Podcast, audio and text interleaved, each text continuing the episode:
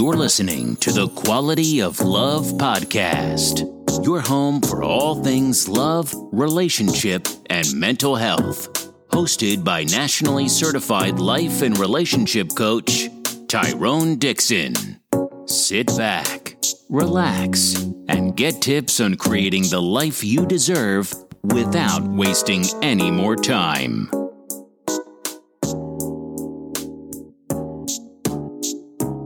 Welcome to the Quality of Love Podcast. I'm your host, Tyrone Dixon, nationally certified life and relationship coach, husband, father to two beautiful princesses, and CEO and founder of Rose Through Concrete Consulting. Thank you guys for taking the time out to listen in with us tonight.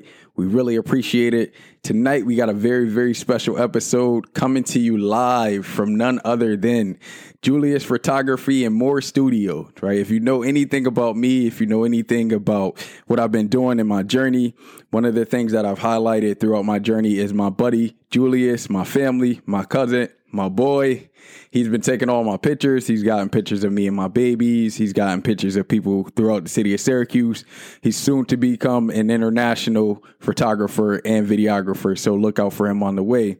But we're shooting a video live from my boy's studio, from my boy's setup. So I just want to take a quick time to shout him out, Julius Photography and More. He always says a picture speaks 1,000 words. If you need any type of pictures, videography, he's the person to go to. That's my boy. And I'll always use him as my point of reference. With that being said, welcome to another Wednesday episode, guys. You guys made it to another hump day. Therefore, you guys made it to another episode with me, with another question and answer geared up and ready to go from both the relationship side of things as well as the narcissistic side of things. But before we do that, you guys know how we do. I like to get into my quote of the day. Quote of the day today comes from none other than 50 Cent, Curtis Jackson. I actually just got done reading his book, Hustle Harder, Hustle Smarter. Highly recommend it for anybody who's in entrepreneurship or just looking to get ahead in life. Very, very powerful book. He dropped a lot of jewels in the book. I can't share them all with you today. You know, our segments are a little shorter, but he dropped a ton of jewels. And one of the things that I took away from the book is him saying, just do something, right? Sometimes we get caught up and have paralysis by analysis, meaning that we overthink things. We think about things a little too much, and it prevents us from actually just going ahead and do it, right? So in this book, he had a quote of just do something, and that was in reference to him getting involved in TV and movies. So I took that, of course, and I ran with it, right? And I've noticed, and I kind of took some time to start reflecting on my own life, and I realized that whenever I was nervous about something, this podcast being an example, I sat on it until I actually did it, right? And once I did whatever sad thing was, it usually turned out to be pretty good, right? So I like that quote. I love the book. I listened to it twice on audiobook. Highly recommend it. Hustle Harder, or Hustle Smarter, Hustle Harder, 50 Cent, Curtis Jackson. Tap into that book. All right, let's get into it. Our questions from the relationship and mental health side of things. Question number one. If you have damaged your hand from repeatedly hitting a wall after a breakup and a year later it still hurts, what should you do?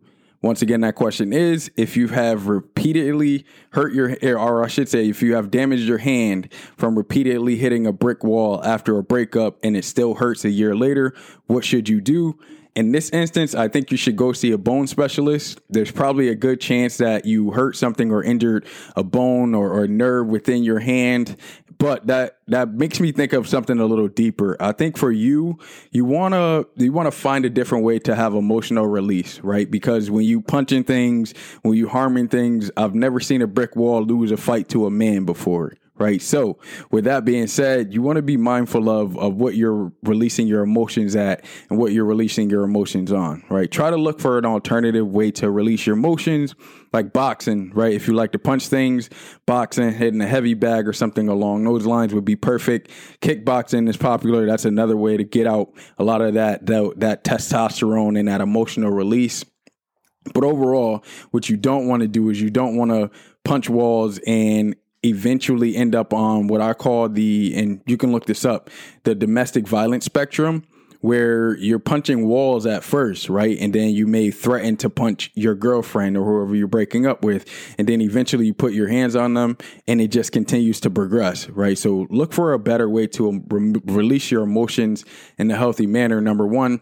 Number two, try not to get into relationships in which you feel like you have to punch walls or you can't express yourself, because it is on you to be able to articulate your needs. Question number two.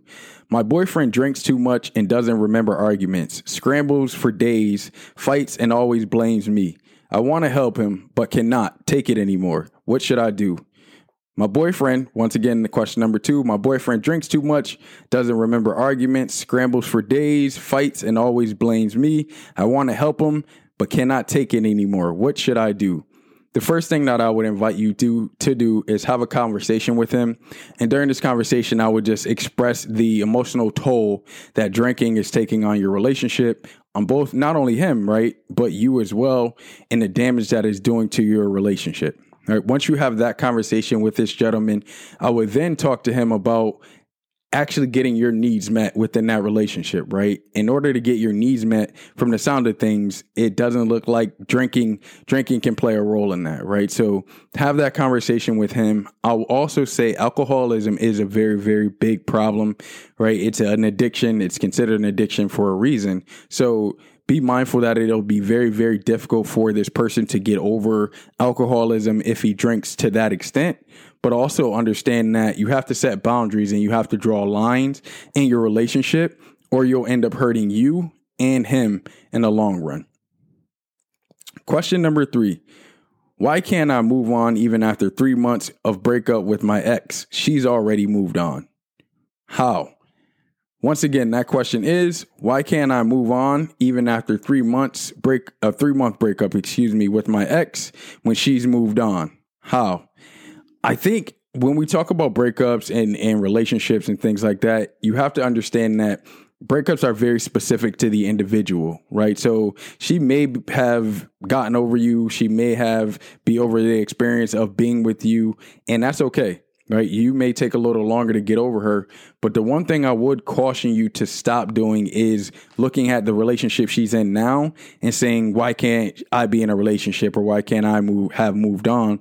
Because what happens is in relationships, a lot of times people bring their baggage that they haven't cleared up from their previous relationship into another relationship, and then in turn causing damage in that relationship. So for you, your girlfriend, you may think, quote unquote, your girlfriend moved on. She's with this other gentleman and she's happy. But realistically, she may be pretending and pump faking within that relationship. And you won't find that out until later on down the line. Right. So instead of worrying about her and what she has going on, because you may be just setting yourself up for failure anyway. Right. She may not genuinely be happy with this other person. Instead of worrying about what she has going on and what's going on with her, I would say take this time to get yourself prepared for that lasting relationship that you're looking for, right? If there's things that you want in a partner, make sure you're doing those things. If you want somebody that's patient, if you want someone that's loving, if you want someone that shows that they appreciate you, make sure you're displaying all of those traits and characteristics so that once you are ready and you do open yourself up to the universe to receive someone like that, they're able to come into your life and you don't feel like that you have to live life on their terms, right? It's win-win situation. It's how can we both help each other out, be the most productive people that we possibly can. Question number four. Is it possible to get over a person after a relationship, but the other person is consistently coming around? Once again, that question is it possible to get over a person after a relationship, but that other person is consistently coming around? I personally don't think so, right? Because what happens when you're constantly seeing someone you were in a relationship with, your brain can't quite patch up the holes or can't quite think about why you guys aren't together, or will even start going to making all type of accusations and reasons for why the relationship should have lasted, or if you were in an abusive relationship, it'll trigger a lot of those emotional states. So I share all of that with you guys to say this, that if you're constantly around someone who is your ex, you can't truly get over that person, right? When we talk about relationships, separation over time is what allows you to truly get over someone. If you don't allow that separation over time, then I'm afraid that you're setting yourself up for failure and you're asking yourself to have your mind play tricks on you and that other person. Question number 5. I'm in a relationship with a young girl and I'm 47 years old. Is that right for me? Once again, that question is, I am in a relationship with a young girl, and I am 47 years old. Is that right for me? I think I'm more of the thought process that age is nothing but a number as long as there are certain levels of maturity. Now, what you have to ask yourself is, are you asking yourself, is this right for you so that you're living along societal standards because it feels uncomfortable in terms of society wise? Or are you asking, is this right for you because she may lack in maturity or you guys may not be on the same page with some things? Because those are two very, very different conversations, but two very, very necessary conversations at the same time, because you don't want to be in a relationship with someone who's immature. And I spoke about this in season 1, but one of the biggest downfalls to any relationship is a person that's immature, right? And immaturity simply means somebody that can't take responsibility for their actions. So if you are dating a young girl and she can't take responsibility for her actions, then that may be where the problem lies. But if you're dating a young girl and you just think, oh my goodness, I'm 47 and society says that I need to date someone that's 47 or at least close to 47, then I think you're setting yourself up for failure, man. As long as everyone's of age can consent to being in a relationship and being with one another, then be happy, man. Don't live by societal standards, because if you continue to live by societal standards, I guarantee you will fail. And the 6th and final question on the love and relationship side of things is, why do people think love is important when it doesn't really matter? Once again, that question is, why do people think love is important when it doesn't really matter? I think that's open for interpretation. I'm not going to shoot down your beliefs and tell you that love doesn't really matter. What I will tell you is find the right people to love and find the right people that to allow to love you and let into your world and into your life in a meaningful way, right? Not just tossing the word I love you around or tossing the I love you term around. Allow people to really come into your life and see the real you. And once those people come into your life and see the real you, the ones that genuinely love you will practice that unconditional acceptance, right? So I've talked about unconditional acceptance on this show quite a bit. But just to refresh you guys' memory, unconditional acceptance is accepting someone for where they are and who they are, but also having the understanding that this person is working to become a better person, right? So that's how all your friends and family should view you. If you're around people that don't view you like that, then I can understand why you say that love doesn't mean anything or love doesn't have meaning to you, right? I'll flip that term and say, don't say love doesn't have meaning or isn't important. Try to seek out the people that genuinely love you and that genuinely enjoy being around you. And I think that may alter your worldview just a little bit. All right, let's touch on our narcissistic insight side of things, right? We got a couple questions from that side, which still remains to be a very popular section. I did my interview with the Maid's Muse podcast earlier, and one of the things that she mentioned is a lot of people in her area over in London really, really enjoy the narcissistic side of things. So I'm happy to bring it, right? Thank you guys. Happy to answer the questions, and let's get into it. Question number 1 from the narcissistic insight. What happens when you tell your narcissistic spouse's family about their abuse? Once again, that question is, what happens when you tell your narcissistic spouse's family about the abuse? And this is difficult for me to answer, but I hesitate to tell spouses, parents, and things along that line, brothers, sisters, siblings, all of that about abuse, because there's a pretty good chance that they're already aware of it. And what happens is, in the cases that I've been involved in, at least I can say, is they become dismissive of it, or they pass it off as if it doesn't exist. And what that does in turn for you is it becomes more frustrating, because you're living with this person. You clearly see a lot of the negative characteristic traits that they display, a lot of the selfish traits that they display. And when you bring it up to their family, a lot of times you're looking for them to be receptive to that. But you have to understand that these people have known this person longer than you. So there's a pretty good chance they're aware of all the narcissistic traits that they have, and they've been dismissive of it up until this point in time because they wanted to avoid it, or they just didn't know how to handle it, weren't equipped with the skills to handle it. Either way, I can almost guarantee you that your spouse's family is very much aware of their narcissistic characteristics. And up until this point, they've chose to either ignore them or let them go on unaddressed. Question number 2. How does a narcissist set someone up to fail? Once again, that question is, how does a narcissist set someone up to fail? By isolating you, I'll say. The one thing that I've saw that's very, very common in all the individuals that I've dealt with that were narcissists is them wanting to take you away from your social support network. So take you away from friends, take you away from family, take you away from the things that make you feel whole and that make you feel like you're living your best life, so to speak. And what they do is they take you and isolate you away from all of those things. And then they put their tentacles or hooks, so to speak, in you, right? And they make you codependent on them. And they make you think they can be your only source of happiness for the rest of your life, right? So when it comes to being involved with the narcissist, I'd say they set you up to fail by trying to isolate you and making themselves the center of your world. And be careful, because I've talked about this in the past, but narcissists can be very, very charming. So it may appear as if they love you and they want you to be their only person in the center of their world, so on and so forth. But in reality, what's going on is they're trying to isolate you so that you're codependent and they can ultimately control you. Question number 3. How do I leave a narcissist? Once again, that question is, how do I leave a narcissist? The best way that I found to be able to leave narcissists is to out them in every chance you can get, right? So again, going back to the fact that narcissists are very, very controlling, hold them accountable for their actions literally at every point in time, as long as this doesn't become physically abusive, by the way, because I've seen this become turn into a physically abusive situation. So if abuse starts to occur, you want to seek help, get the police involved in some way, shape, or form.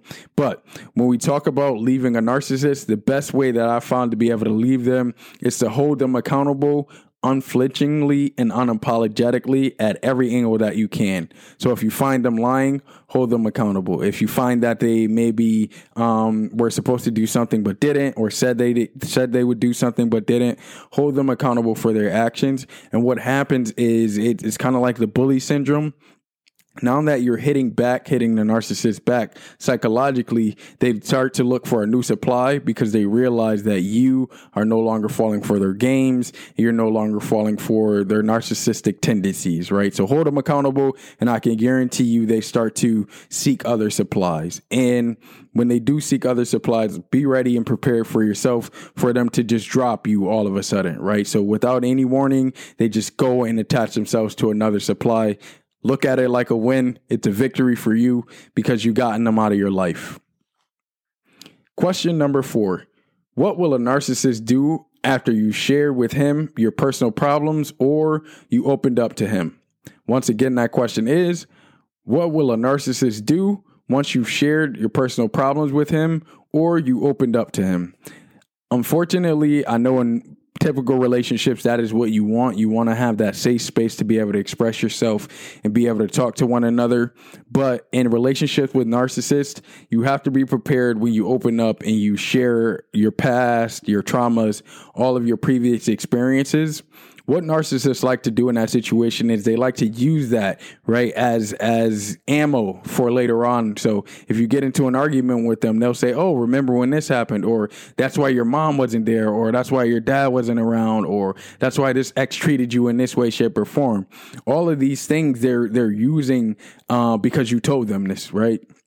you opened up to them at a point in time and you told them how you felt about particular things, they'd use that or tucked it as ammo. And then when you guys get into heated discussions or you try to hold them accountable for their actions, they use that ammo to chop you down and to make you feel insignificant, right? So be careful. If you know someone's a narcissist, don't reveal your intimate, detailed personal problems, or don't open up to them about things they may be able to use to hurt you in the long run.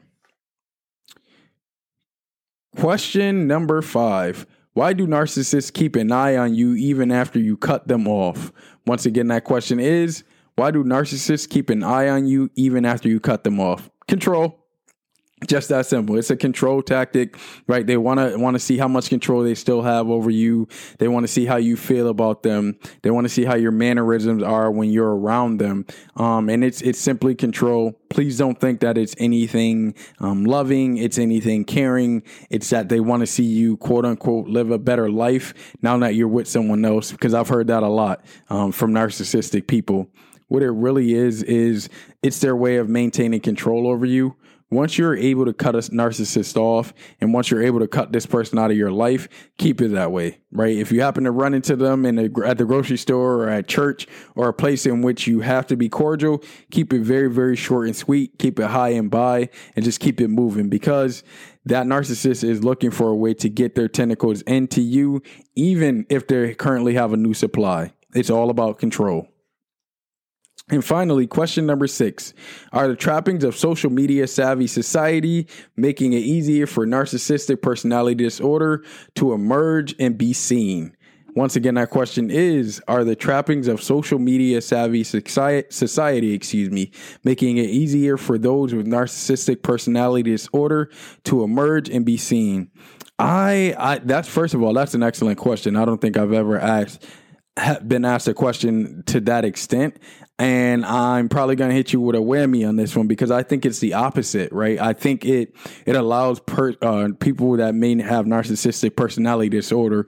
And again, full disclosure, I'm not a doctor, so I can't diagnose anyone. But what happens is people who are narcissists, they gravitate to social media even more. And I think what it will end up doing in turn is creating more narcissists, right? It'll create more people that are looking for attention, that are only thinking about themselves, that are thinking about how many likes they can get, and not really about the social piece, right? The social awareness and being able to connect with others, right? So it probably went the opposite answer to your question, but that's the truth, right? I really think that, and it's not going to hurt narcissistic people. It's actually going to help them and create more because of the world we live in and what we have going on, right? If you can get likes and feel like you're doing something great or you're achieving something, that's the goal of social media. And unfortunately, with lockdown, there'll be a lot more of that. So that's my thought on social media, man. I think it's going to create more narcissists. So be prepared. And hopefully us common folk will be able to navigate these narcissists, right? So that's all I have for you guys tonight. Remember, you guys are more than welcome to hit us up at TQLP20@gmail.com with any questions that you guys have for our Big Wednesday episodes. Once again, that's TQLP20@gmail.com. Or you guys can hit us up on our Facebook page, the Quality of Love Podcast. And remember, guys, as always, the quality of love and relationships that you have in your life will determine the quality of your life. Peace and love.